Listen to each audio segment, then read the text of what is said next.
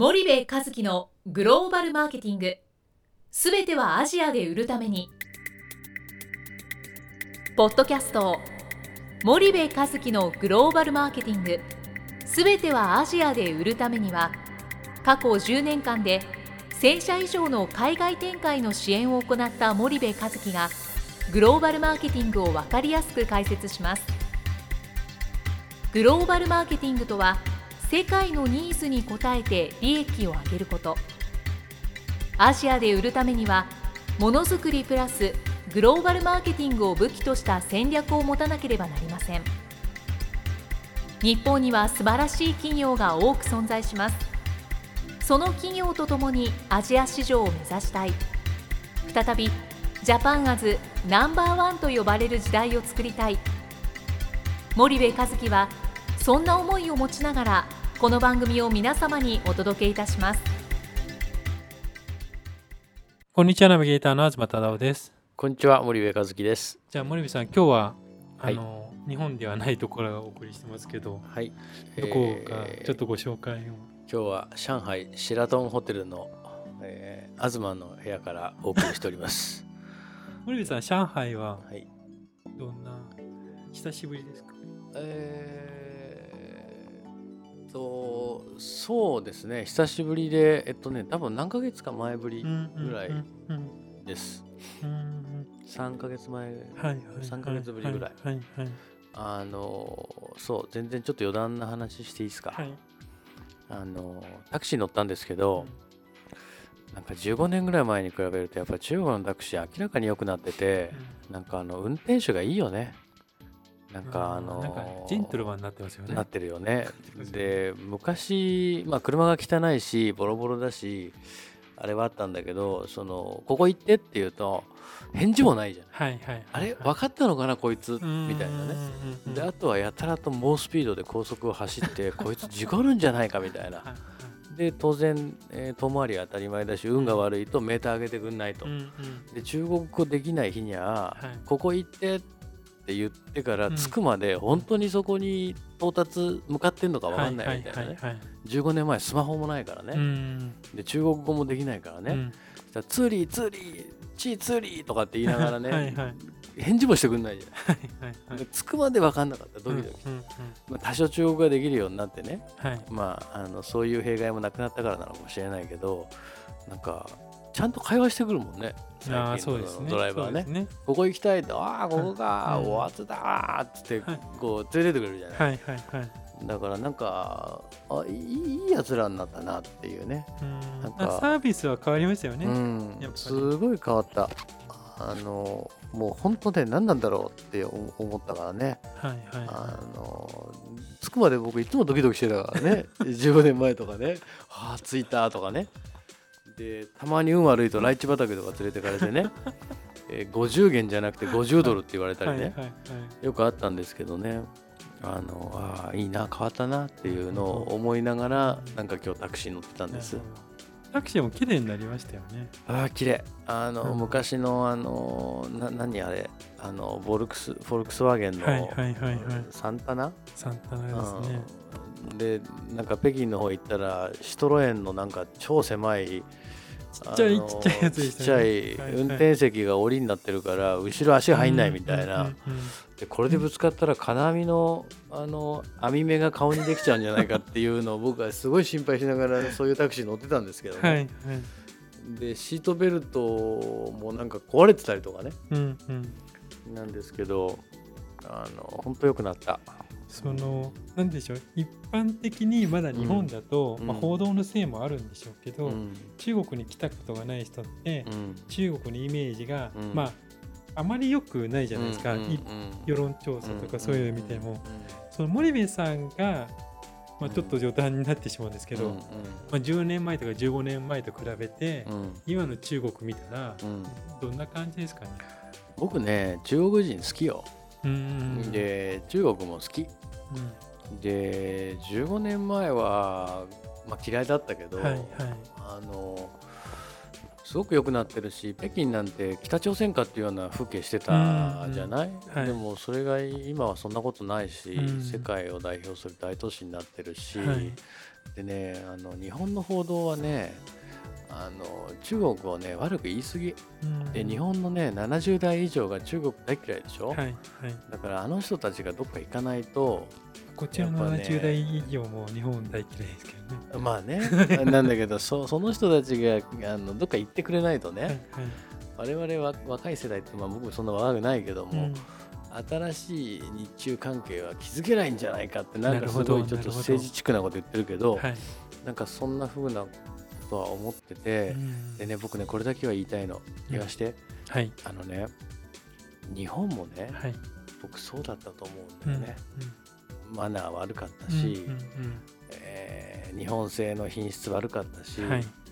えー猿真似だったしね、アメリカのね、けど中国もあの15年ぐらい前は安かろう悪かろうだったけど、うん。今誰も安かろう悪かろうなんて言わないし、そうですね。タクシー乗りながら中国製のあのバスがねはいはい。走ってるんだけど昔の中国製のバスってほら後ろのエンジンののところを開けながら走んないとなんかあの空気がこもっちゃって。オーバーヒートしちゃうみたいなね、でそれもう閉めて走ってるからね夏なのにね、うん。ああもうそこまで性能上がったんだとかって思いながらねはい。なんか、うん、いいなと思ってうんうんうん。タクシーに乗ってました。わかりました。ちょっとだいぶ話がそれてしまいましたが今日はちょっとどんな話をえーっとそうですね。今日は中国にいるんで、はい。えーっとあすいません。なんかしょうもない話をいい5分もしちゃって、えーっと中国にいるんで中国のあのまあ小売流はい通はい。の話でもしたらどうかなと思うんだけど、あわかりました簡単にじゃあうん中国の、うん。まあ、小売流通といっても、まあうん、知ってる方も当然うん。ご存知の方もいらっしゃるだろうしうん。ちょっと、まあ、なんとなくイメージは湧くけどあまりちょっと馴染みがない方もいらっしゃると思うので、簡単に概要でいいので、うん。中国の小売流通が、まあ、どうなってるかっていうのをご説明いただけないでしょうか。えっと、まず、えっと、中国の小売流通は、はい。えっと、近代小売化が非常に進んでいて、えっと、日本とか、まあ、香港とかシンガポールとか、はい。あの韓国とか台湾とかのう一部の特殊な先進アジアを除いては、はい、アジアの中で最も近代化が進んでますと。うん。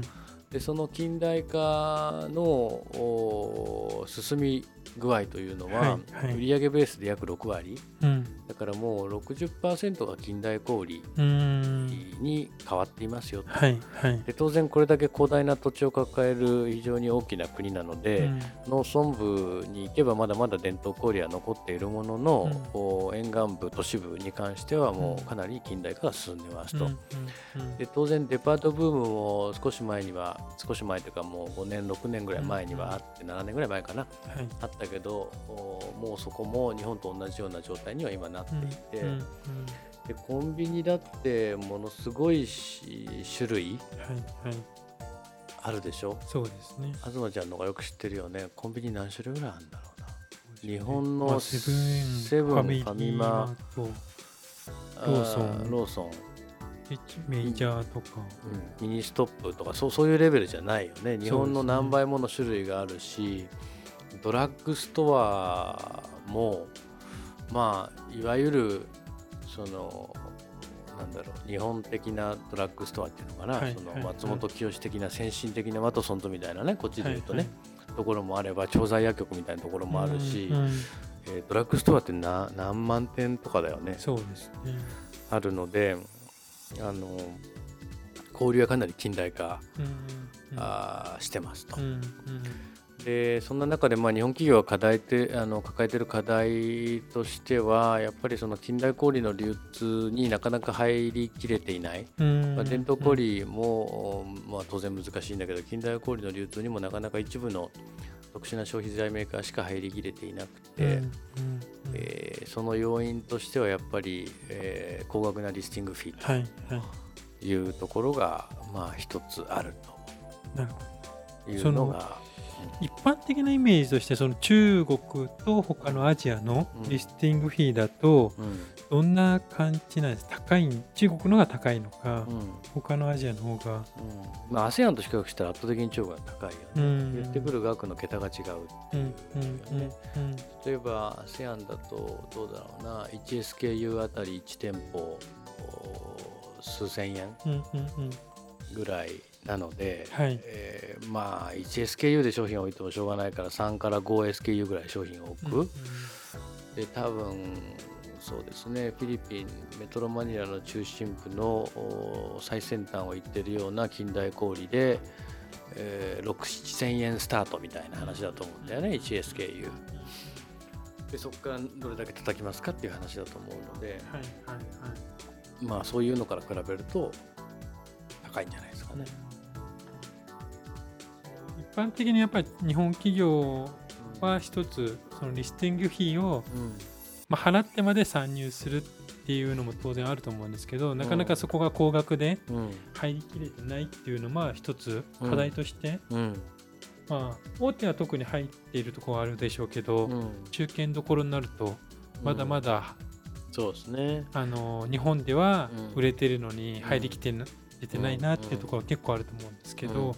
その辺についてはどう思いますか？そうですね。基本的に現地法人あってもうそのリスティングフィーの問題を抱えてるところも多いし、えーその直接交渉ができずに、うん。えーディストリビューターを介してもうこの仕切り値であとお願いっていう、うんうん。リスティングフィーとかそのなんだろうプロモーション打つならある程度年間予算組むけどはい。もうあとはもうこの仕切りでお願いとうん。いうことでその細かなところに関わり関わらないえーメーカーなんかも多いので、うんもったいなくてう、ん。うんもったいもったいないですよね、うん。そのうんリスティングフィーが高いから中国はダメだってよくおっしゃる人いるんですけど、うん。あんなもんあのいかようにでもなるじゃないですか、はいはいだからそこの交渉まで至れていないっていう、うん。そういう意味ではまああの実はもったいない現実があるうんうんいうのがあの一つかな。なるほど。そのもったいないっていうのは具体的にちょっともう少し咀嚼していただくと、うん。簡単にどんなえー感じなんですかね。スタートの値段が100でもはい、それは関係と交渉でうん。50にも10にもなりますよっていう話なんですけど、うん。多くの日本企業がそこまでの関係と交渉に至る前にギブアップしてるから、はいはいはい。結局100っていう数字を払ったら採算が、あー取れないから、うん中国は難しい。うんっていう話だけが先行してしまう。けど我々なんか交渉しててそれは東ちゃんも多分一番実感してると思うけど、はいその100は100じゃないじゃん、うんうんだからそこがなんだろうなそのタクティクスというかうんあの日本の企業のまだまだ弱いところなんじゃないかなと思いますけどね。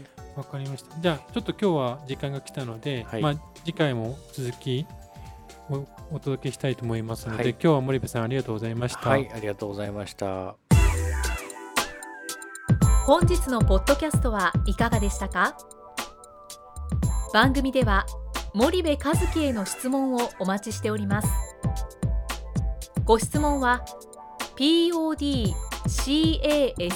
アットマーク spydergrp.com ポッドキャストアットマークスパイダー grp.com までお申し込みください。たくさんのご質問をお待ちしております。それではまた次回お目にかかりましょう。